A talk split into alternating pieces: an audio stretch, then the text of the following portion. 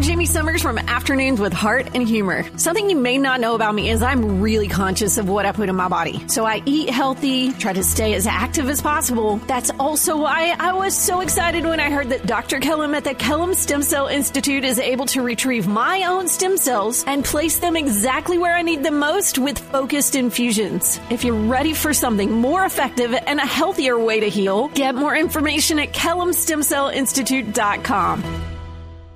Hey, it's Doug with an opportunity to catch up with Lysa TerKeurst and talk about her latest book. If you do not know, she is the president of Proverbs 31 Ministries, has a social media reach of more than 8 million, a New York Times best-selling author of more than 25 books with more than 6 million books in print. And we're talking about her most recent book here, which is You're Going to Make It. Lysa, thank you so much for making time. Oh, thank you. It's an honor to be with you. Well, we appreciate that. We had opportunity to uh, connect a couple years ago when you wrote your book, uh, Forgiving What You Can't Forget. So glad to welcome you back and talk about this book structured uh, in the form of 50 devotionals. Um, what was the inspiration for putting this out there? Well, part of my inspiration is that I think many of us, when we experience pain or trauma or suffering of some sort, we want to know how long is it going to take to find healing, and we want healing to be a really linear process.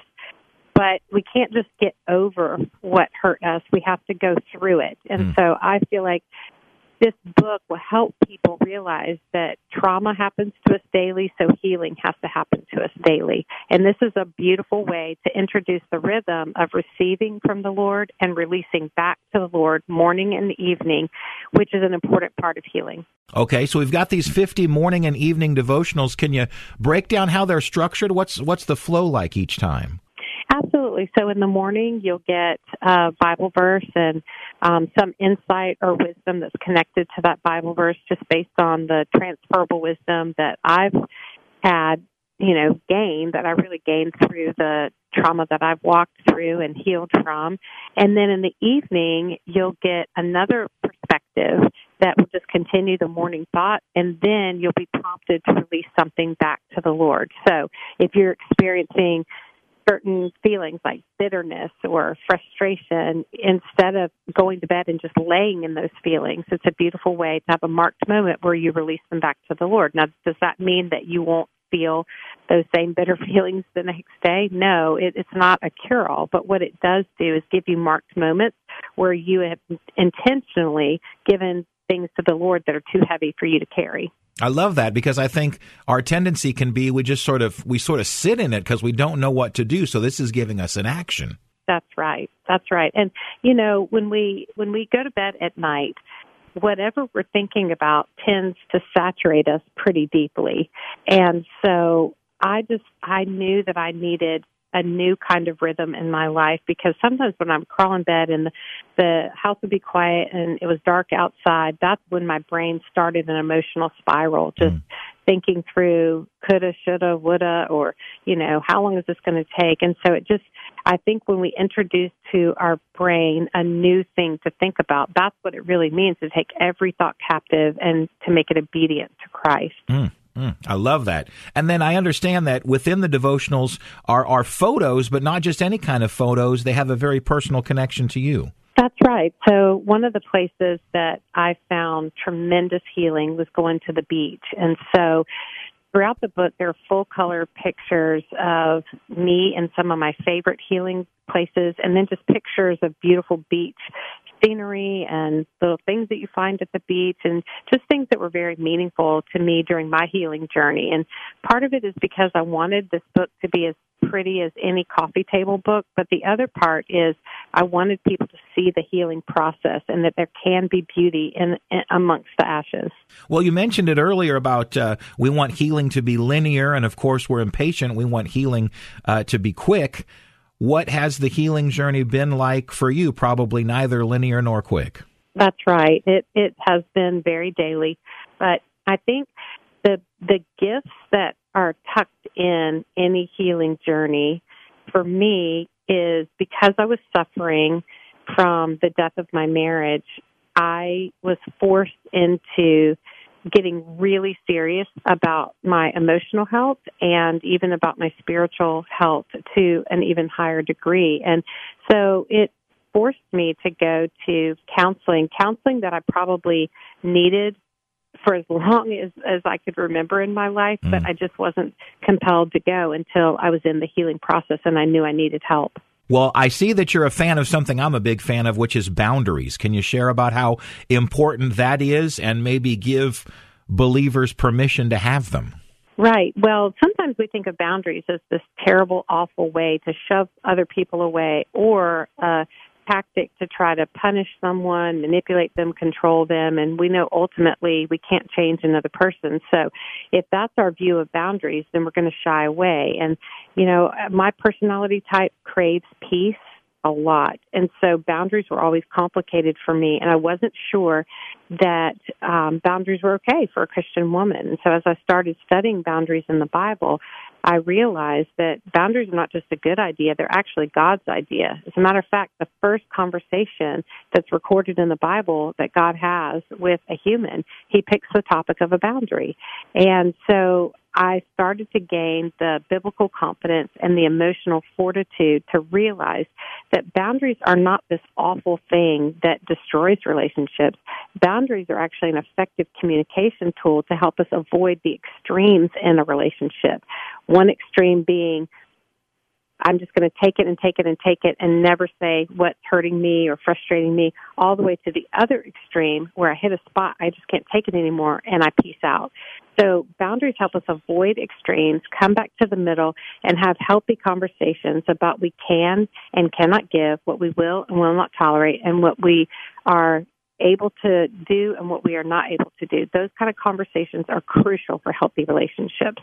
That's awesome. you, have blown my mind because I've never considered um, what you reference in the book of Genesis as as as a boundary, as a God example of something that I have the ability to do in my life. I never saw it that way. Wow. Well, another favorite place in Scripture is when God established the temple.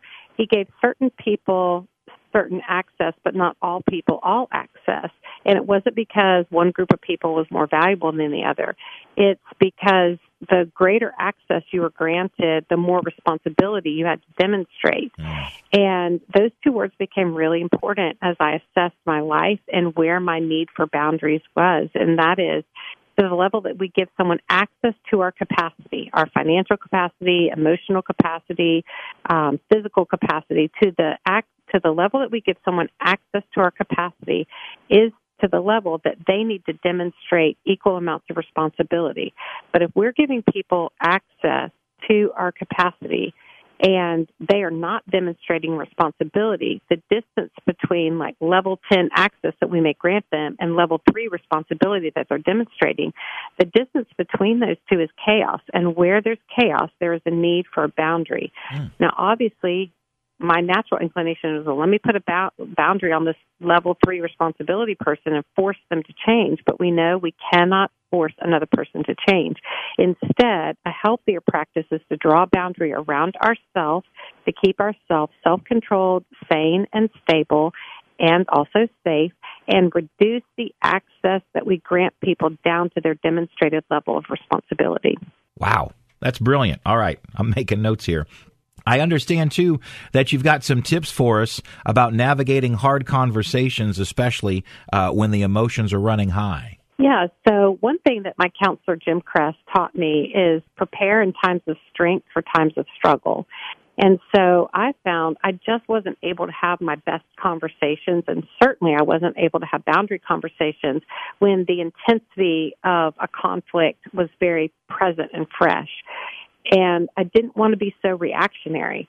So in the book, I give lots of scripts for people to use so that they prepare in a moment where there isn't that emotional intensity and maybe even write a script out. And again, they could follow my script or change it to match their circumstances, but at least they have something written out so that when the moment of struggle comes, they knew that in a moment of strength that they prepared a healthy way to communicate what needs to be communicated. Well, certainly we know that we are supposed to obey God. That's a given, but I feel like sometimes there's a disconnect when we find ourselves in challenging situations. We kind of forget about that obedience thing. Yeah, so especially when you're in a season of trauma, it can make you feel like I just don't even have the energy to to pay attention to being obedient to hmm. God because I'm just trying to survive.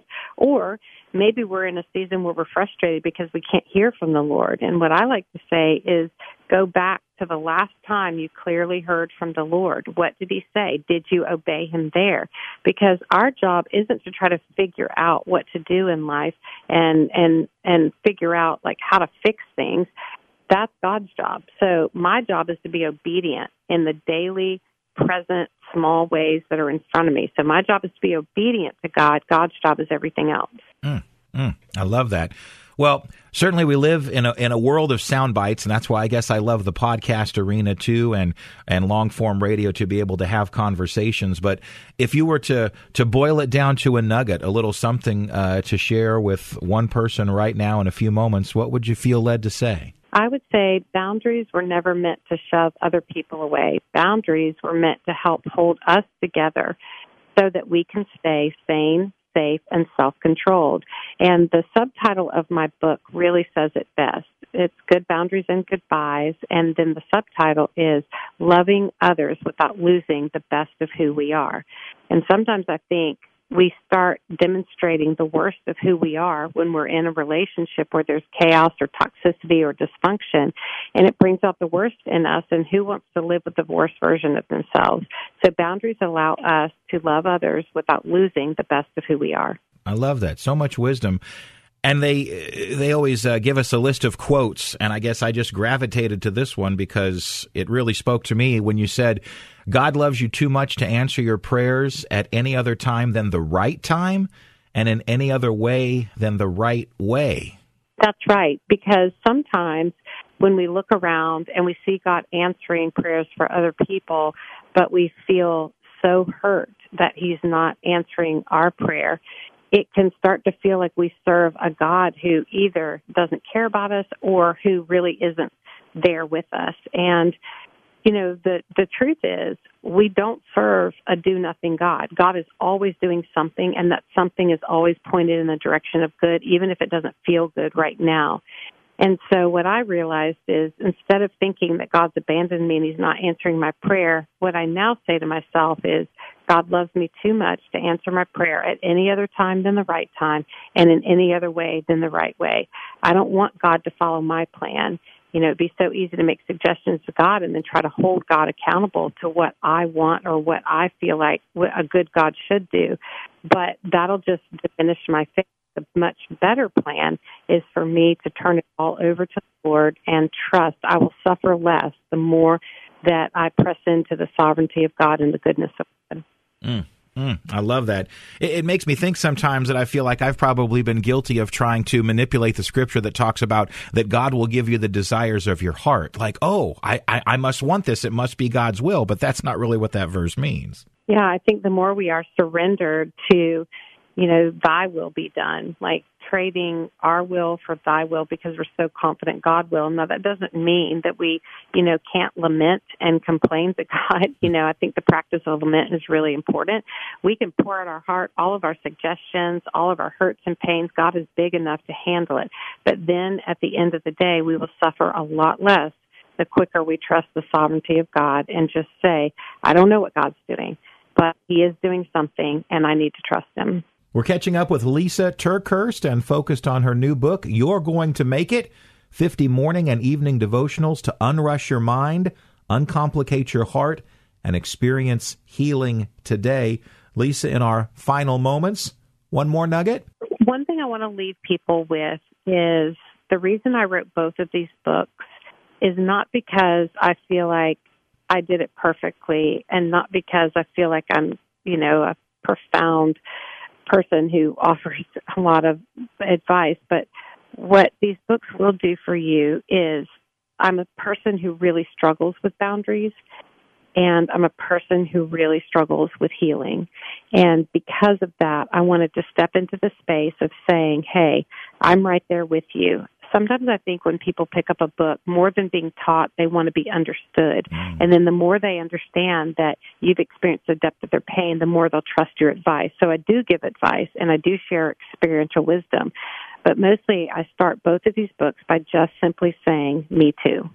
I'm Jamie Summers from Afternoons with Heart and Humor. Something you may not know about me is I'm really conscious of what I put in my body. So I eat healthy, try to stay as active as possible. That's also why I was so excited when I heard that Dr. Kellum at the Kellum Stem Cell Institute is able to retrieve my own stem cells and place them exactly where I need them most with focused infusions. If you're ready for something more effective and a healthier way to heal, get more information at kellumstemcellinstitute.com.